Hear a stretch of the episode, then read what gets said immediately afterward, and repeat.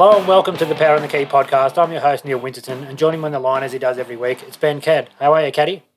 Going well, Winnow. I've even got a big bag of ice here sitting next to me that you can dip your leg into after starting what I can't believe is what a, 20th, or at least a 20th year of senior football for you. So that's just incredible sense that you're still strutting around at uh, at this age, mate, and it's a real credit to you. So how'd the body pull up? Fair to say I'm pretty sore, mate, after uh, 19 months or whatever it was of not playing senior footy and trying to play at 38. is probably not a great idea, but it was good to get the win. And a couple of teams that are getting plenty of wins on the board at the moment are the Utah Jazz and the Phoenix Suns. So we spoke a couple of weeks ago about our championship tiers, and neither myself or you had – uh, Phoenix or Utah in that first tier. I think you may have had both of these in your second tier from memory.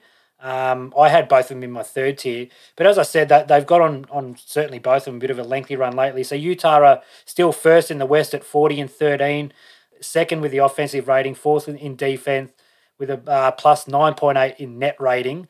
And the Phoenix Suns are second in the West with a 37 and 15 record, sixth in offensive rating, fifth in defensive rating, and third in net rating. And actually, over the last two months, they actually they lead the league in net rating. So both of them are on a really uh, good run here. They're both 11 and two over their last 13 games. Do you think, Caddy, it's time that maybe we started to take both of these teams, or maybe even one of them? We'll start with Utah. Do you think we need to take Utah a little bit more seriously than we have?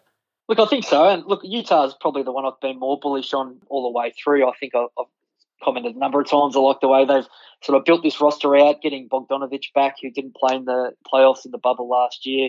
Obviously, having a, a full season to, to integrate with Mike Conley. I think they were just, you know, able to hit the ground running really well this year um, compared to a, few of the other teams that obviously had some um, bigger changes to their rosters. So they came out of the blocks really well. They've been able to sustain that all the way through the season.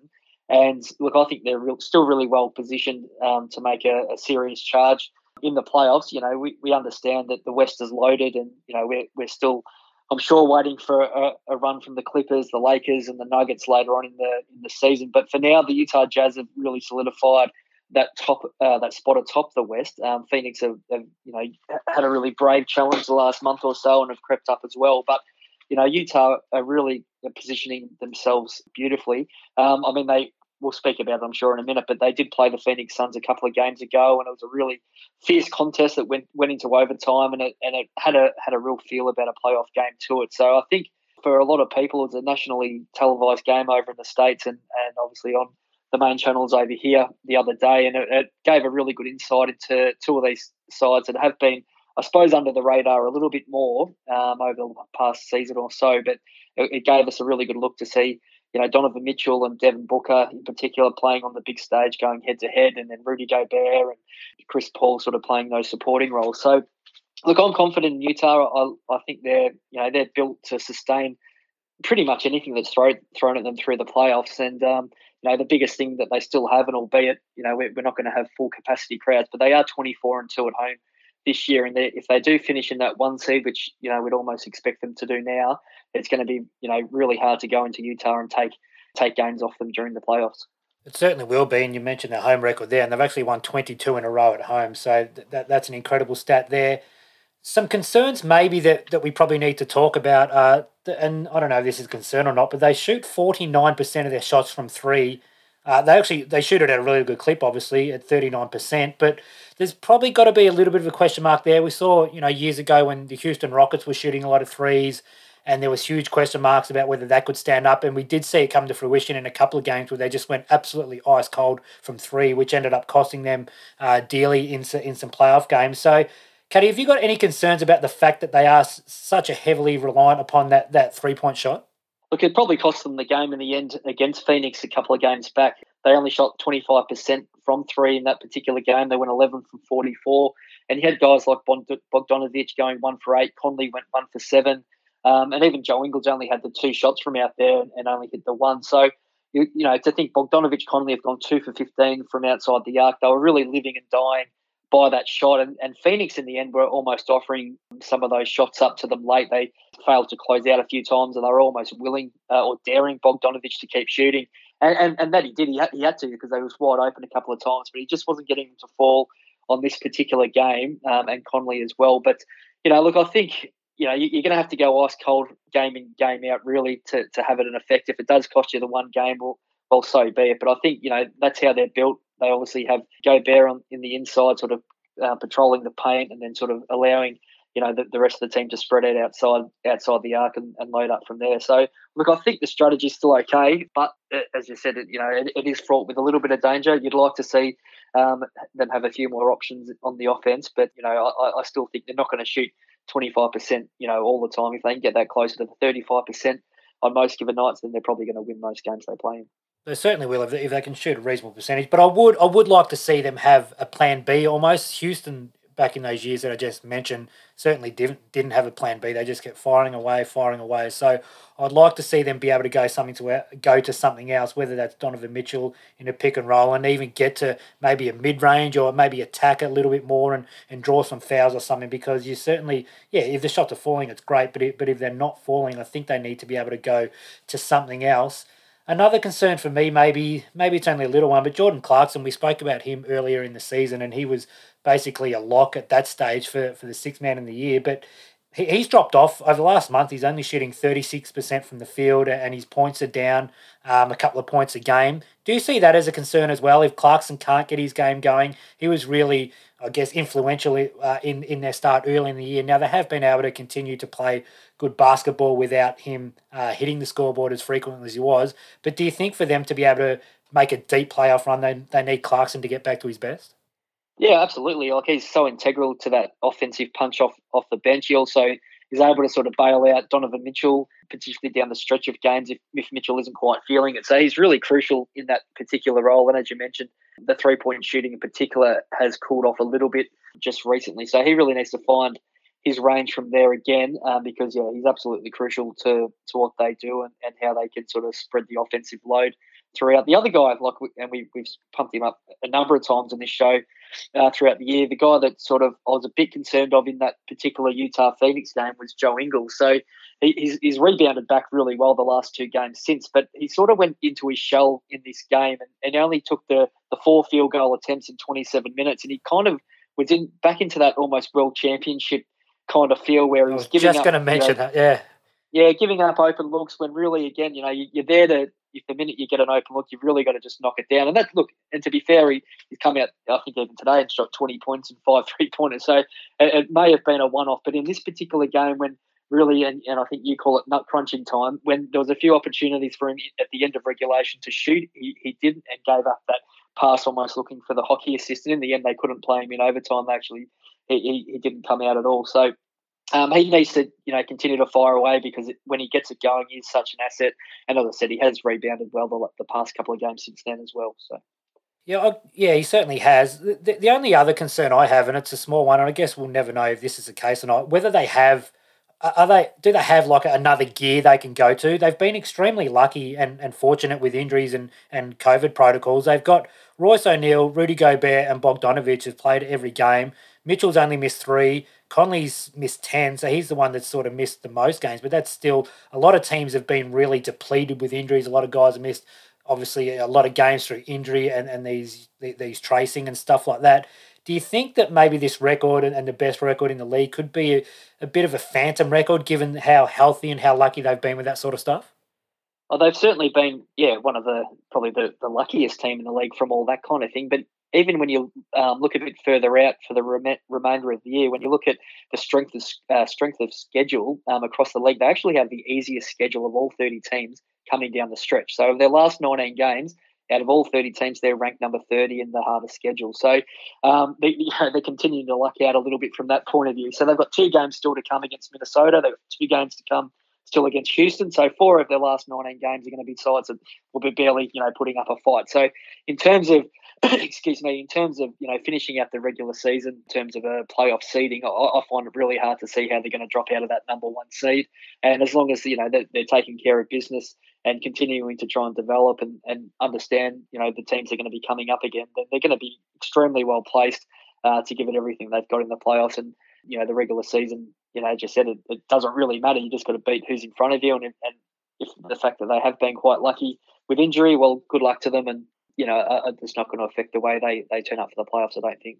So we'll move on to Phoenix now. As I mentioned, they're 11 and 2 also in their last 30 games. I mentioned that they've got the best net rating in the last two months. So they've, they've really, really come on. I guess there was obviously uh, some concerns about them early. How good were they going to be with, with the, the addition of Chris Paul? Both of us last week, when we are talking about our, our top 15 players in the league, had Chris Paul at number 15, despite the fact that his numbers don't jump off the page, but he's actually been really durable. He's played 51 games this year, which is incredible for a guy at his age.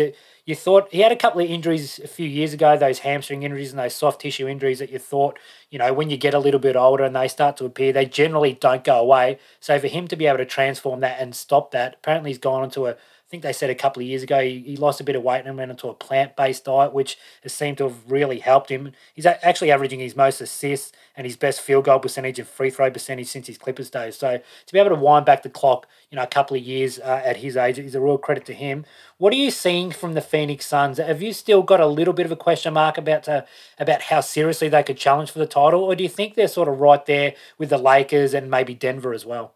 Yeah, look, they're the side that you know of those top teams that we, we have mentioned. They're the ones that have surprised me. I, I, I thought they'd improve. I knew they'd continue to develop, but yeah, to, to be sitting pretty clearly in the second seed in a in a really hard Western Conference has certainly taken me by surprise, and a real credit to them. You know, whether they can continue the run, be a really high level championship threat, I probably still have my doubts. I, you know, I think they're you know they'd love to get as, as much experience in these playoffs, you know, and, I think for them really, if they can get through to the second round even and, and put up a really good fight in you know a six or seven game series against perhaps the Clippers, the Lakers, or the Nuggets, then I think that's a that's a win for them uh, for this season because DeAndre Ayton's the guy that I look at who's shown some real improvement. Booker's obviously continued his terrific career offensive form. You just hope like hell that Chris Paul can stay fit and um, he has history of you know not being able to see out the duration of lengthy playoff runs. Um, so I really hope that they can you know almost keep him in cotton wool if they can kind of guarantee themselves you know that's two or three seed in the West, which you know they should be able to do. I'd really like to see him hopefully almost put Chris Paul on ice for for a little bit at this back end of the season because they need him up and running. He was absolutely terrific in this match that we spoke about um, against Utah the other night. It really had that playoff feel about it, and down the stretch, he was he was really the one, along with Booker, that continued to hit really important shots in important stages of that game. So um, he's an absolute superstar. He, he looks strong. He looks fit. So there's really nothing at this stage to suggest that he, he's you know not going to be able to see that out. But the history is there. Um, the soft tissue injuries are a concern. So providing he can stay fit, well, I think they're a chance to at least get through to that second round. I probably at this stage wouldn't see them progressing past that point and uh, I think it'd be a bit of a surprise if they did. Yeah, I tend to agree with you. It's probably that lack of playoff experience from a number of their guys, and you mentioned there how important Chris Paul is. You would expect that they probably would maybe give him a few games off. Hopefully, my for my fantasy team perspective, they don't, but you'd imagine they would if they can sort of lock up that top two spot. You'd think in the last couple of weeks they would they would ease him out of the rotation a little bit. When you look at their their starting five, Chris Paul, Devin Booker, Bridges, Crowder, and, and Ayton. Like that, that's a fantastic starting five. The biggest que- question mark for me is what they have coming off the bench. Now, some of these guys have been able, able to produce during the regular season, hence the reason that they are second in the West. But but if you do have a look down at you know Cam Johnson, I've probably got a bit of faith in him that he could produce in the playoffs. But then it, it starts to get a bit murky from there. Dario Saric has been pretty important for them, but he's got a poor playoff record over his career, albeit not a lot of appearances. But to be to be relying on him, I'm not so sure. Cameron Payne's the one for me. Like he he's been a bit of a bust as a first round pick throughout his career. This year he's had a bit of a bounce back year. But have you got any faith in him in a playoff setting that Chris Paul's playing close to 32 minutes a game uh, at the moment. You'd think he would ramp that up a little bit, but given his age, he's probably not going to be able to go more than 36 ish, maybe. So you're going to have to get at least 12 quality minutes out of Payne there. Can he do can he do that? They've picked up Torrey Craig from Milwaukee, who who wasn't playing much for them at all. So how much will he be able to give them? Then you're looking at Kaminsky uh, and E'Twaun Moore and guys like this. So I thought for me it was a little bit disappointing that Phoenix and and Utah didn't do this either. They, they didn't add anybody at that trade deadline. They they they won't get anyone in the buyout market by the looks of it because there wasn't uh, too many other players bought out. Did you think that they needed to add somebody to boost and maybe give them a chance of progressing past that second round? Maybe a, a better backup backup point guard than Cameron Payne. Oh, look, I think they would have liked to, but uh, look, you still look at the roster even a bit deeper down than that. We're not seeing any minutes out of Langston Galloway at the moment. E'Twaun Moore is another guy that's not getting on the court. So I'd have more faith in both of those and probably Cameron Payne, you know, when things get really serious. So I'd be interested to see how they sort of move their rotation towards the end of the end of the season. Torrey Craig was, a, I thought, a bit of an underrated pickup when they did get him from Milwaukee. His numbers don't jump off the page from a statistical point of view, but he does shore up the defense um, from the bench unit. Cameron Johnson's a guy that's, you know, the coach there in Phoenix has got a lot of faith in. He's playing big minutes in big games. You know, he's a low usage player, but he's able to spread the floor when needed and knock down the big shot if, required. So, um, look, I, am not overly concerned about the depth. I think the roster that they've got going in is kind of it is what it is. I, I didn't see them being in a position to to make a big move this year in particular. I think they're still trying to you know continue to grow and mature as a team. Jae Crowder's given them so much leadership and versatility. He's playing a very similar role than what he did in Miami last year, and and he's just been a terrific veteran journeyman almost in the NBA, and he's given them plenty of action as well. So, look, I think they're they're as well places they could ever be hoping for. I, I, I couldn't even imagine internally prior to the season that they would have thought at this stage in through 52 games they would have won 37 of them. So, look, I, I'm interested to see how it all how it all rolls out towards the end. But I think you know. For, for this season, as I mentioned, if they can get through and, and win a playoff series and be really competitive in another one, then I think that's probably their ceiling anyway.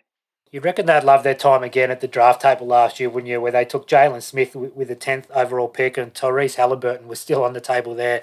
You'd, you'd love him to be Chris Paul's backup. That would certainly ease the concerns that I have about them making a deep playoff run. So who knows how Jalen Smith's career is going to turn out, but I reckon that if they could have their time again, as a number of sides would, obviously, uh, Halliburton would have been the selection there.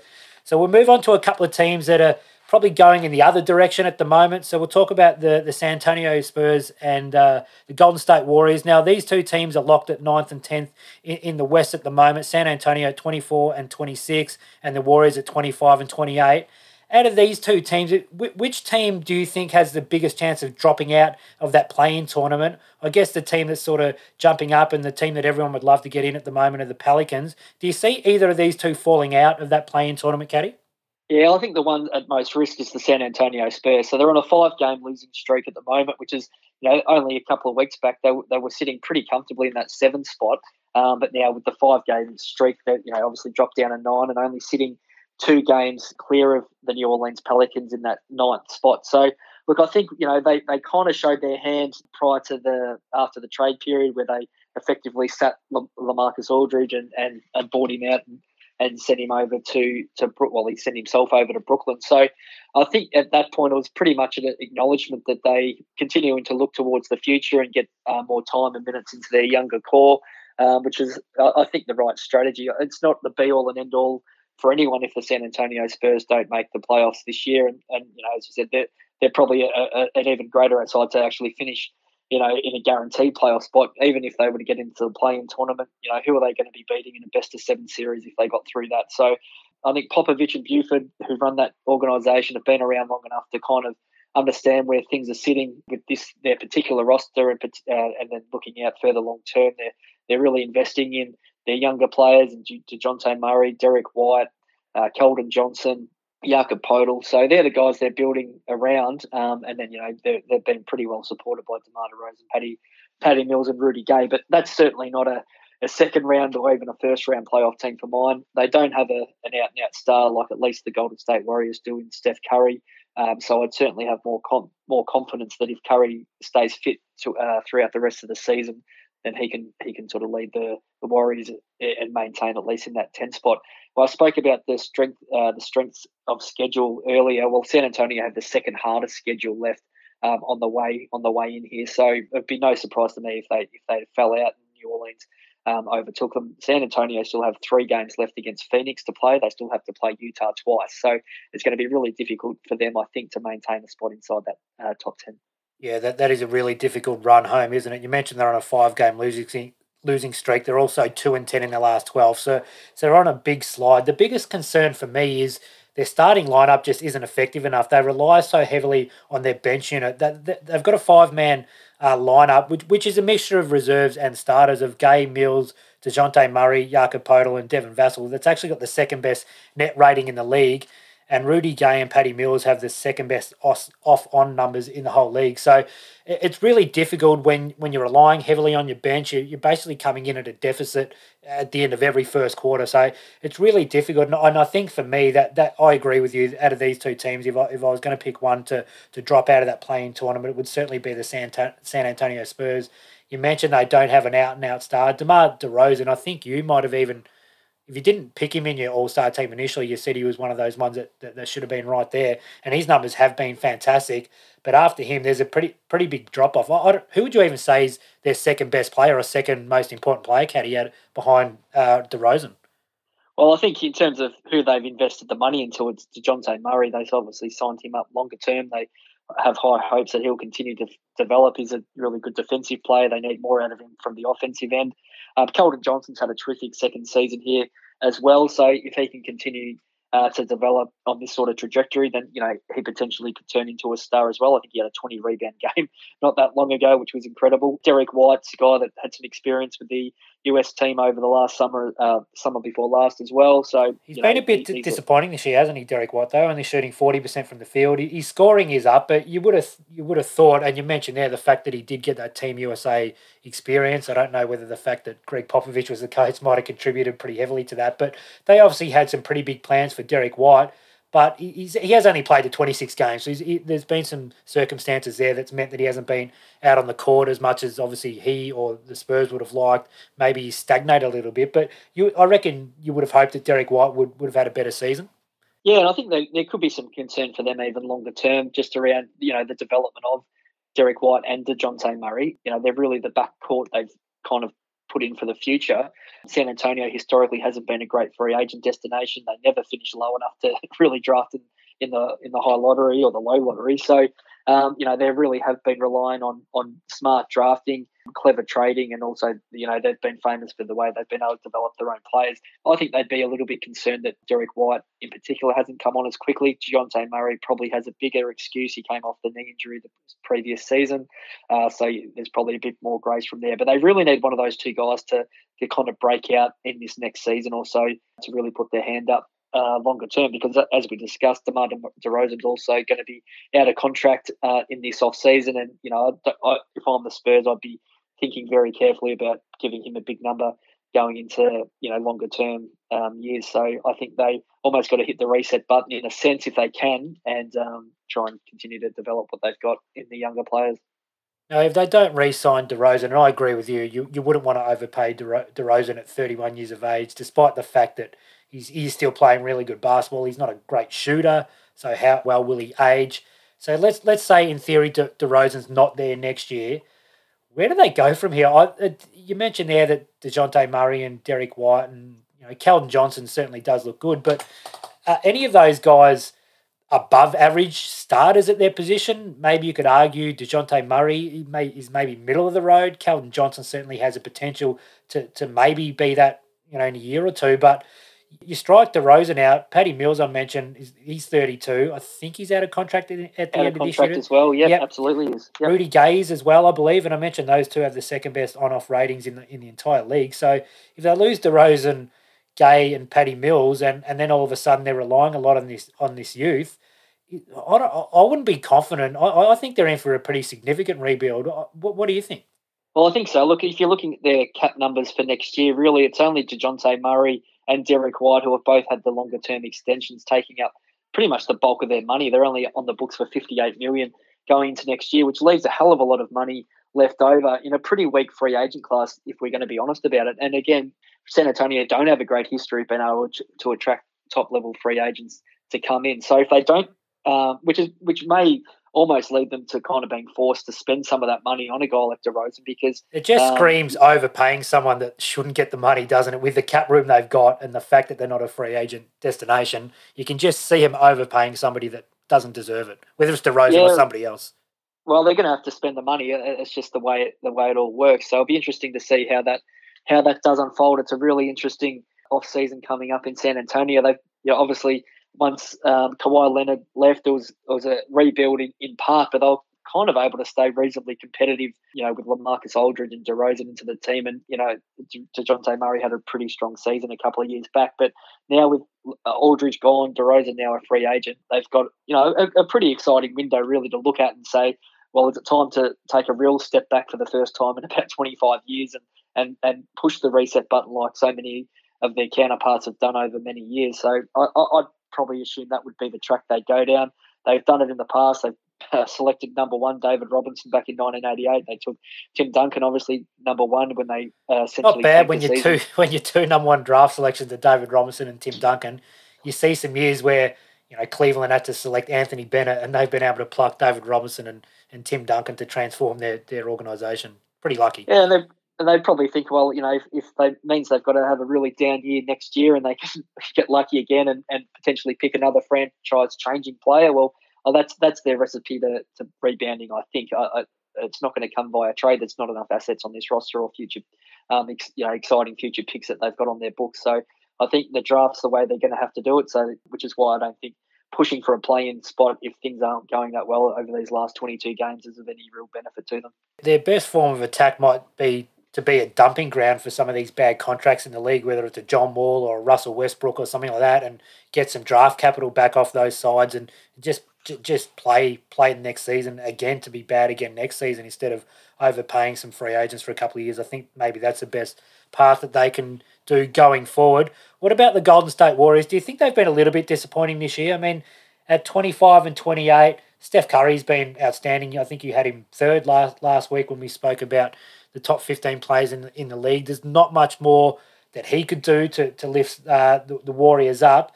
Do you think they've been a little bit disappointing, or do you think this is about where they sit, given that there's not really a great deal of, of depth beyond Steph Curry, is there? When you, when you look at their, their, their roster, Andrew Wiggins, well, he's been about what you get from Andrew Wiggins. Uh, Kelly Oubre certainly was disappointing at the start of the year. He's certainly been a, a lot better since that since the start of the year. Uh, Draymond Green's been really good uh, defensively, but he's a he's an incredible case, isn't he, Draymond Green? When you look at him, he's only thirty years of age, but you quickly just glance at his points a game, points per game over the last few, years. So back when they won their first title, he was at fourteen points a game. Then he dropped to ten. Then he dropped to uh, back up to eleven. Then down to seven point four, down to eight, and now he's only down at six point three points a game. It, it's incredible that a guy has dropped so far you know, only in five or six seasons, down from 14 to 6.3. He's only shoot, shooting the ball 5.9 times a game and 25% from three. So, despite the fact that he's outstanding defensively and he, and he orchestrates a lot of stuff, him and him and Steph Curry are, are really lethal in the pick and roll. They read each other really well, but he he basically gives them no, nothing offensively, does he? So so. As I said, there's not a lot of depth beyond Steph Curry. Do you think that this is about where they sit, or do you think they've been a little bit disappointing? I think they probably always have higher expectations for themselves than where they're currently sitting. You know, sitting in the tenth seed um, with an under five hundred record, uh, no doubt. But I think you know the minute Klay Thompson went down, which was about a day before the draft, I think from memory. So you know they were looking at basically having a, a fully fit Klay Thompson, a fully fit Steph Curry, Draymond Green back with Andrew Wiggins for the first time, and then drafting you know in that number two slot like they were. There was a lot of excitement as to uh, uh, you know what the ceiling could have been for this Warriors team. But the minute Thompson went down, effectively the whole season was shot to bits anyway. I mean, they tried to scramble with the Oubre uh, pickup just before the season, but that you know, as, as you mentioned, hasn't trans translated that well. So uh, look, I think they've had plenty of excuses as to why they're positioned where they are. I, think at the moment they'd be looking at it. You know, they, they know they're not going to be a serious um, a serious challenger at any stage in any playoff series, probably unless Steph Curry Steph Curry just got hot for seven games in a row, uh, which you know is potentially possible. But uh, look, I think they're still geared around uh, next year, bringing back Klay Thompson. Hopefully, he can come back in in some sort of shape, and then you know really hoping that that Minnesota pick falls outside the top three and they get a, a really good shot at the lottery again in this year's draft. And as, as we know, if it doesn't convey this year, they'll get it unprotected uh, the following year. So, look, I still think that they're built pretty well out for the next couple of years. I mean, their salary cap's absolutely shot to bits um, next season. They've got Curry on the books for 45, Thompson for 37, Wiggins for 31, Draymond Green for 24, Wiseman in for nine. So there's no room to be able to adding anyone from a free agent point of view. They're really going to need Wiseman to develop. Um, hopefully that pick can come in this year, and then hope that Klay Thompson's body um, can allow him to do Klay Thompson things going forward. And then you know we might be talking about them as a, a potential challenger again next year. For this year, you know, as I said, the, it, it all went pear shaped when Thompson went down, and if Steph Curry wasn't doing superhuman things almost, which is averaging 30 points a game in a pretty limited limited team, then you know things could have been a lot worse. So I think again, I don't know that they'll be overly disappointed. You know, if they a make the plane or not, I don't think they're going to be of any um, worry to to either Phoenix, Utah, or um, Denver, or the Clippers or Lakers in any playoff series um, going forward. No, you couldn't imagine unless Steph went absolutely bananas and averaged even if he averaged forty a game, uh, you'd reckon they're going to struggle to to compete with with any of those teams. So, what do you think that their best course of action is going forward? You mentioned the the contracts they've got on the books there there for next year. So, Klay Thompson, unfortunately, we all love Klay Thompson, but he's play he hasn't played a game the last two seasons, and they forked out sixty seven million over the last two seasons for him, and he signed on for another three seasons, 30, close to 38 million, 40 million, and then forty three million. So He's probably got one of the worst contracts in the league, given that he hasn't played for two seasons. Yes, he's a jump shooter. You'd imagine he's going to be able to come back and contribute at, at some sort of level, but nowhere near the level. Certainly next year, anyway, at, at, at what the, those numbers would, uh, those salary figures would suggest a player of, of that caliber should contribute. So, what do you think their best course of action is going forward? Steph Curry's 32, I think it is, uh, without looking at, at his profile. So he's probably got two to three years at, at his absolute best. So are they better off shopping that Minnesota pick uh, before the draft or even after the draft once they know where it lands? James Wiseman, who started the year prom- promisingly, has been a little bit disappointing. Now we need to understand he's obviously in, in a bit of a di- different situation to some of these other rookies who are who are just being thrown in. You know, Anthony Edwards was second, I think, in, in the whole NBA in, in, the month of March for shots attempted. So he's just been given as much of the ball as he wants. Wiseman hasn't had that luxury. Golden State are trying to win games in sort of most of the time. So he's been pulled when he makes mistakes. So he hasn't been able to develop as, as much as some of these other rookies have. But it's fair to say he's been disappointing since the start of uh, start of the season. Are they better off trying to shop Wiseman? either get a pick or another player. He's only going to earn nine million next year, so you're probably not going to get a real difference maker for nine million. And and that mini pick as well. Do you reckon they just make that selection and try and sort of work that guy in with Steph, or should they they package up Wiseman and that pick even together? Maybe try and get a Bradley Beal to, to bring in um, and really go for it when Steph and Klay and Draymond and these guys are still have some years left in them. What what do you reckon their best course of action is, Caddy? Well, the issue with that, you know, with Wiseman and a pick, you know, you're going to have trouble matching any salary to come back in. They're already well. Maybe throw Wiggins in as well, or or, or an Oubre. Yeah, look, I, the one I'm interested to know your thoughts on in terms of any trade value as it currently stands, and you, ran through some of these numbers just before is Draymond Green. What would his value be on the open market, if any? I mean, he's under contract, obviously, through this year, then a further two seasons, then a third season as a player option in 23 24 for $27.5 million. So it's a, it's a sizable contract, you know, for a guy that's scoring six points a game. Do you say that he's got any value as it currently stands um, from a trade point of view? Look, I don't think so. I think he, he has to be in a unique situation, and and this Warriors team, when they when when Klay's obviously up and going, are probably that that perfect situation for him. As I said, he's a good distributor. He's averaging eight and a half assists a game, so he sort of runs their offense with Steph. So they take it in turns. He, yeah, he's a linchpin of their defense. He plays that small ball five really well. So you have to find the absolute perfect scenario for for Draymond to be able to work in. Look, he'd be able to contribute certainly to every team, but given the number that, that he is owed, I, I can't imagine teams are going to be falling over themselves to, to trade for Draymond and yeah and give away something of value to, to bring him in because he's just he's just a really unique player. There's probably there's no one else I don't think in, in the NBA like him, and he's got to find that exact scenario. And I and I can't really think of one off the top of my head unless you've got one. Do, do you, have you got anyone that you, you could see that would really uh, benefit in adding Draymond Green? No, not really. I, I mean, I, I, there was some scuttlebutt probably an off season ago that, that he could be the guy they could try and potentially get off. But you know, you, you talk about that Minnesota pick. Potentially, that's the the contract that you could attach to that, basically uh, to try and get another you know ready-made contributor in at a reasonable salary. So I think that more so than Wiggins. I think Wiggins' contract's going to be pretty hard to, to possibly move again um, with any value. So, yeah, I just wonder the, the amount of minutes Draymond Green has on his body and his deterioration, as you said, from an offensive point of view um, and shooting point of view of the last year or so. You know, even if the Warriors, you know, and Thompson comes back fully fit, and uh, how much value is, is Green going to be able to give them? So uh, he's the one that interests me. Um, he's obviously loves being in Golden State. They love having him there, but um, you know, for this year and three more years on that deal, uh, that could be quite crippling um, the later that goes if his um, form continues to diminish as well. Yeah, it certainly is. And and, I'm really interested to see what they do do, Golden State, in, in the off season, whether they do try to move him on. I could. Washington have to look at Beal at some stage, don't they? They miss the playoffs again, I know Beal's been been the good soldier. He said he wants to stay there. He wants to play his whole career there. But if he leads the league in scoring, they miss the playoffs again they, they would have to look at a James Wiseman. So they, they get a top two pick from last year. They get this Minnesota pick, whether it's this year or the following year. And if they have to eat up, you know, a salary and Andrew Wiggins or something like that, you'd reckon Washington would be willing to do that, hit the reset button and go from there. But but I would be really, I am interested to see what, what happens with the Warriors in the off season.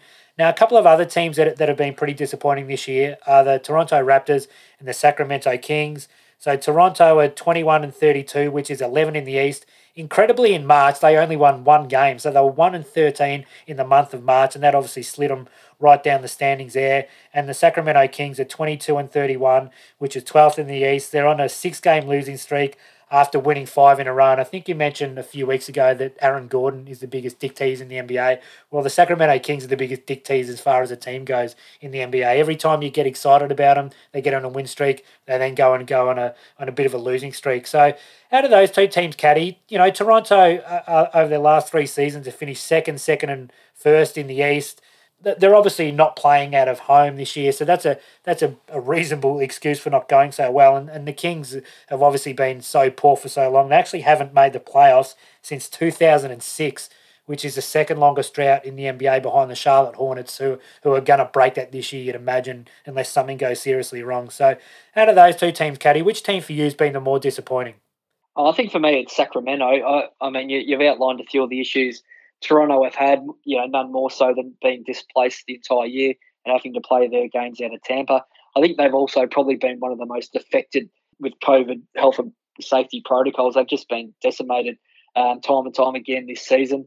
They obviously lost Serge Ibaka and Marcus Gasol in the off season. As much as you know, a few people lauded the, the signing of Aaron Baynes. He really hasn't sort of been the answer for them in the middle.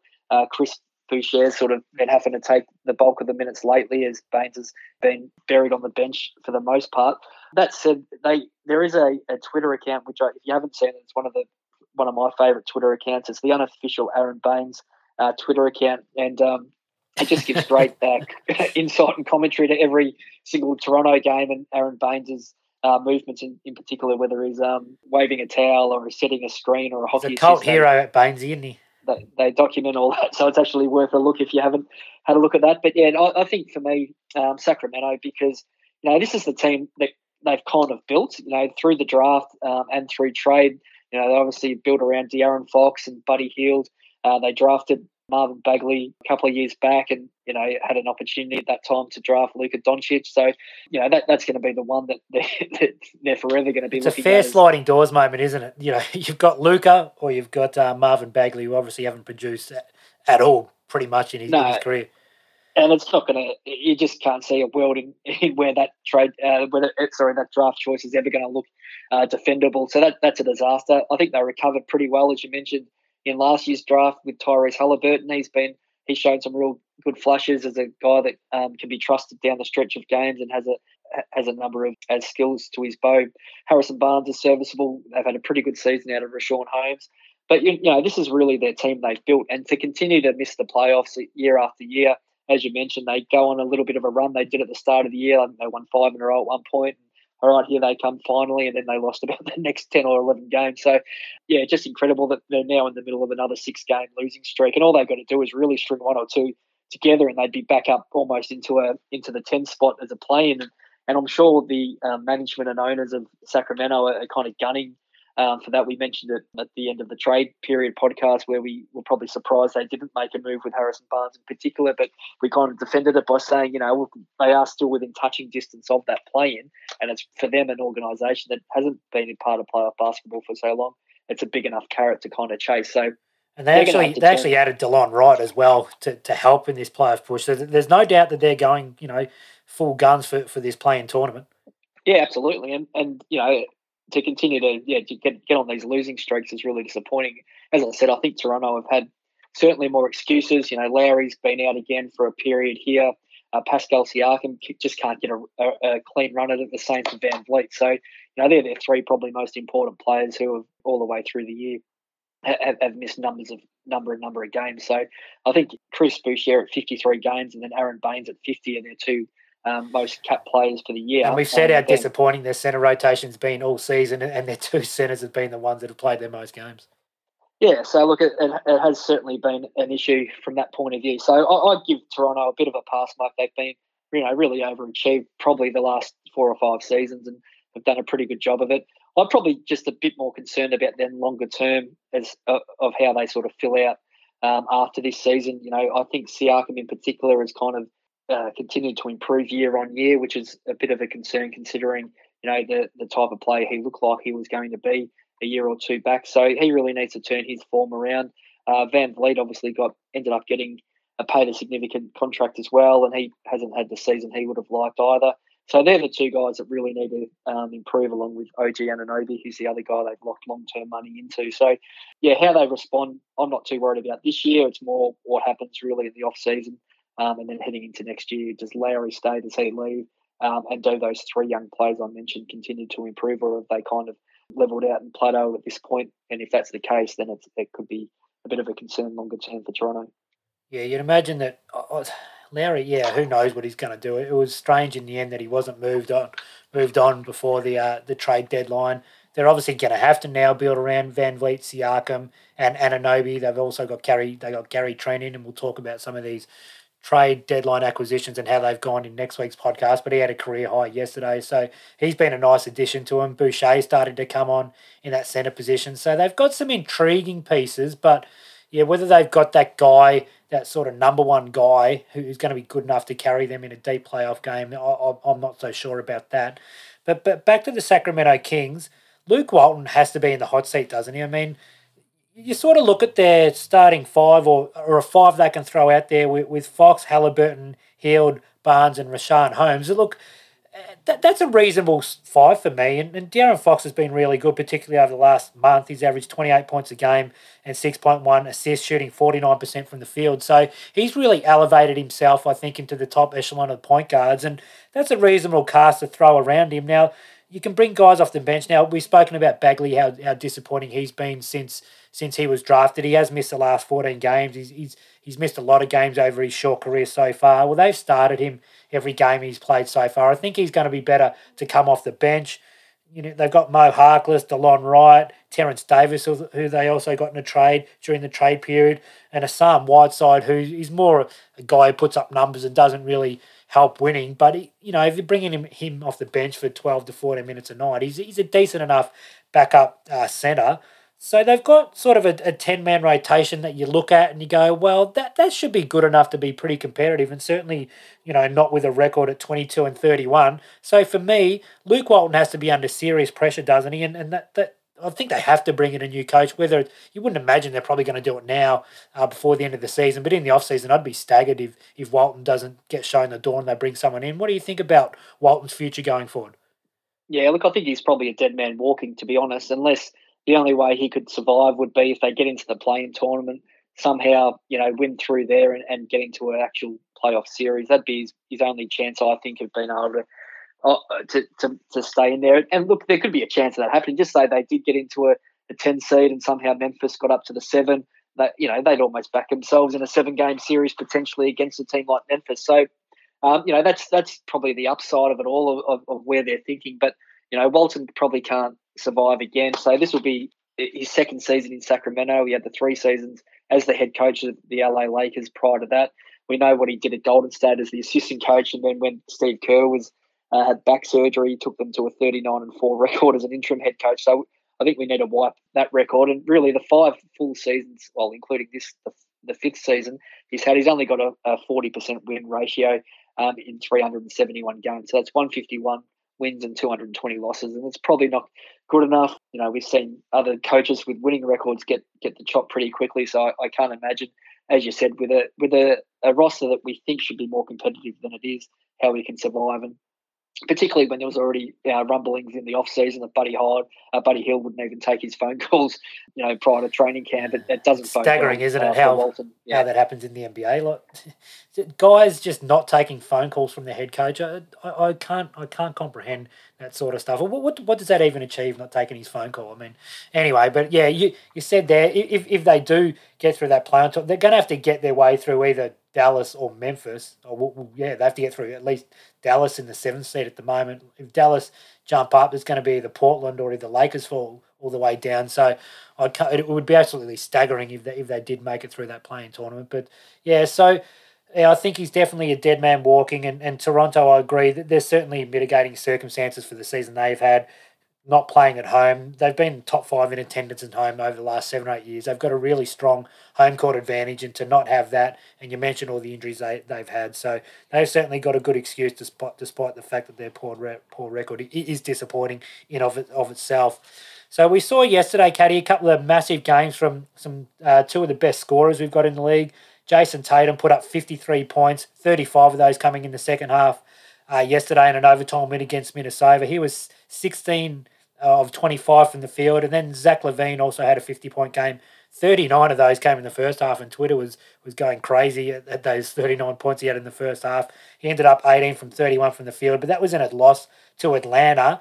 Out of those two games, obviously, which one did you think was more impressive? Was it just Tatum purely for the fact that it came in the win, or have you been impressed by LaVine as well? Oh, I was impressed with Tatum because he's in my fantasy team. And it's the first time, you know, we spoke about when I when I spoke about his being a first round draft selection in fantasy that he just hasn't been able to put these really big scoring games together. He's on, been on a bit of a, a, strong run the last 10 or 12 games where, you know, his scoring numbers have been consistently in that sort of high 20s, low 30s. But this is the first time I can remember he's really broken out and and you know gone on a, a, really strong scoring run like this, as you said, albeit in an overtime game and albeit against probably one of the worst defenses in NBA history, the Minnesota Timberwolves. So you'd probably put a slight asterisk on it for for both of those two reasons, but to still be able to get to the 53 points is a is a big effort. He was 15 from 16 from the line, which is which is excellent, and shot the six three pointers as well. So really good performance. You know, Zach LaVine, as you mentioned, you know, went crazy in that first half, and you know, when, when someone does put up 50, you'd really expect the, the team to, to have a win. But, you know, Trae Young at the other end went for 42 as well. So the Bulls just weren't capable of stopping Atlanta at the other end. So I think, you know, I, I wonder whether that 50 points for LaVine is a bit of an indication of the lack of offensive scoring the Bulls have got around him. You look at the starting five in that particular game, which was Thaddeus Young, Patrick Williams, Vucevic, uh, Satoransky, and LaVine Other than Vucevic, who went for 25, Satoransky didn't score. Uh, Young had four points and Williams had four points. So um, was really up to LaVine. Lauri Markkanen's coming off the bench and not really playing bulk minutes at the moment, and the same with Coby White. So LaVine really had to do the bulk of the work in this one. But yeah, to put up 50 is a, a, a huge performance. I've, I think LaVine you know, I was pretty critical of him at the start of the year when we were going through our All Star selections, just that he still hasn't been able to prove himself as a high scoring player in, in a winning environment.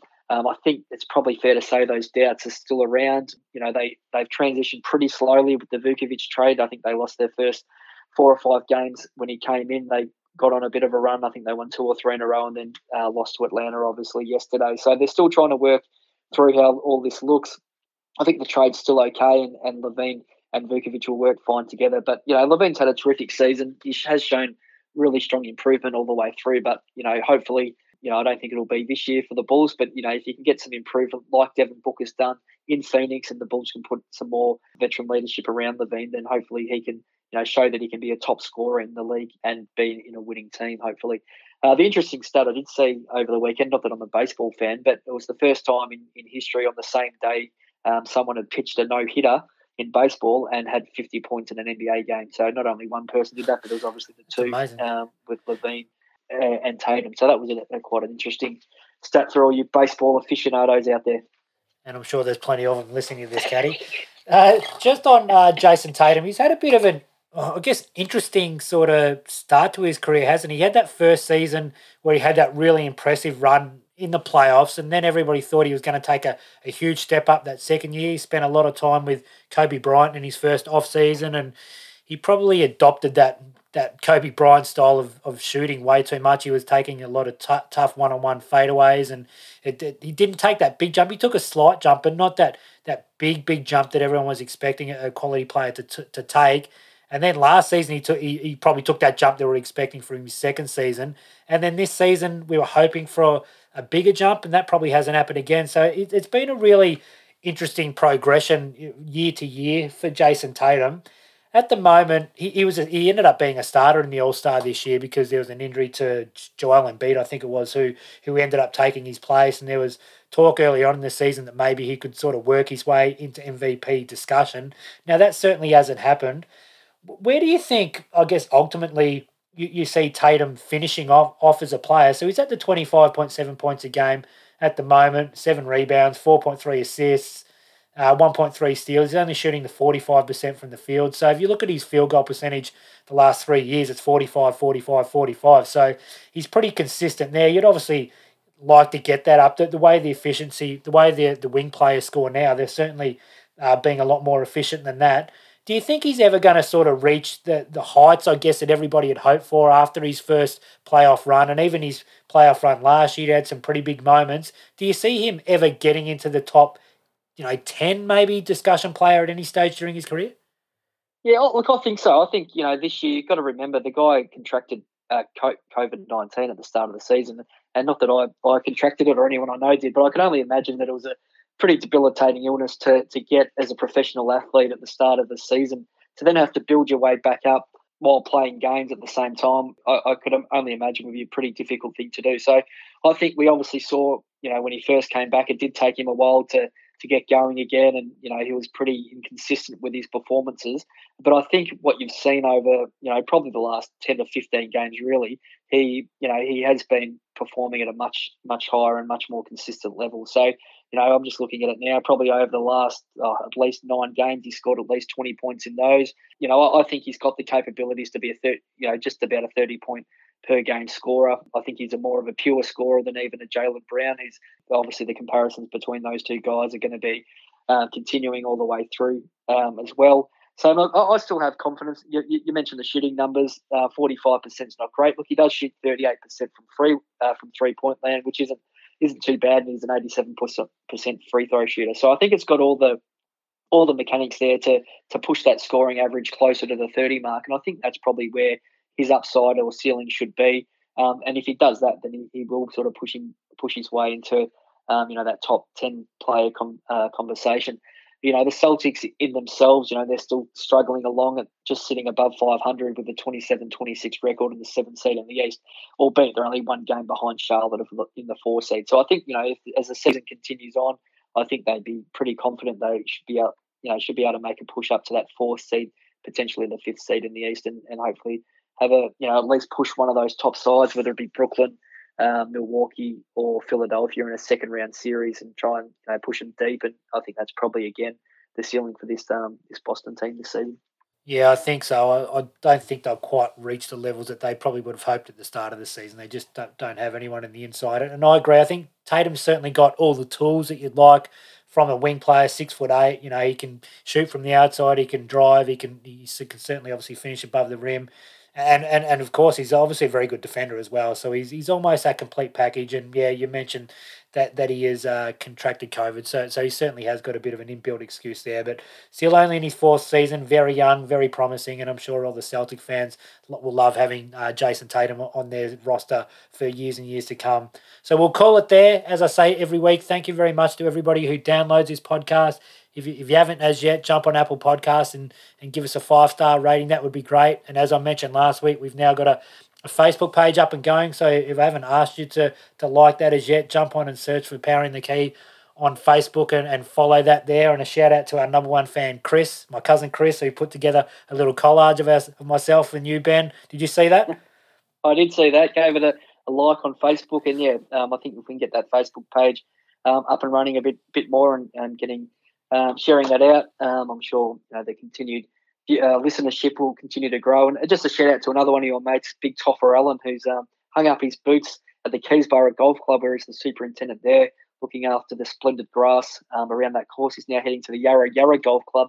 Uh, so bigger and better things for the for the Toff. So a shout out to him as well. He's a man in he's a man in demand, Toff. Not only with the females, which he's very very popular with, but uh, also obviously the, the greens as well. He does a fine job there. So as I said, thank you for listening to the podcast, and we'll talk to you all next week. Thank you.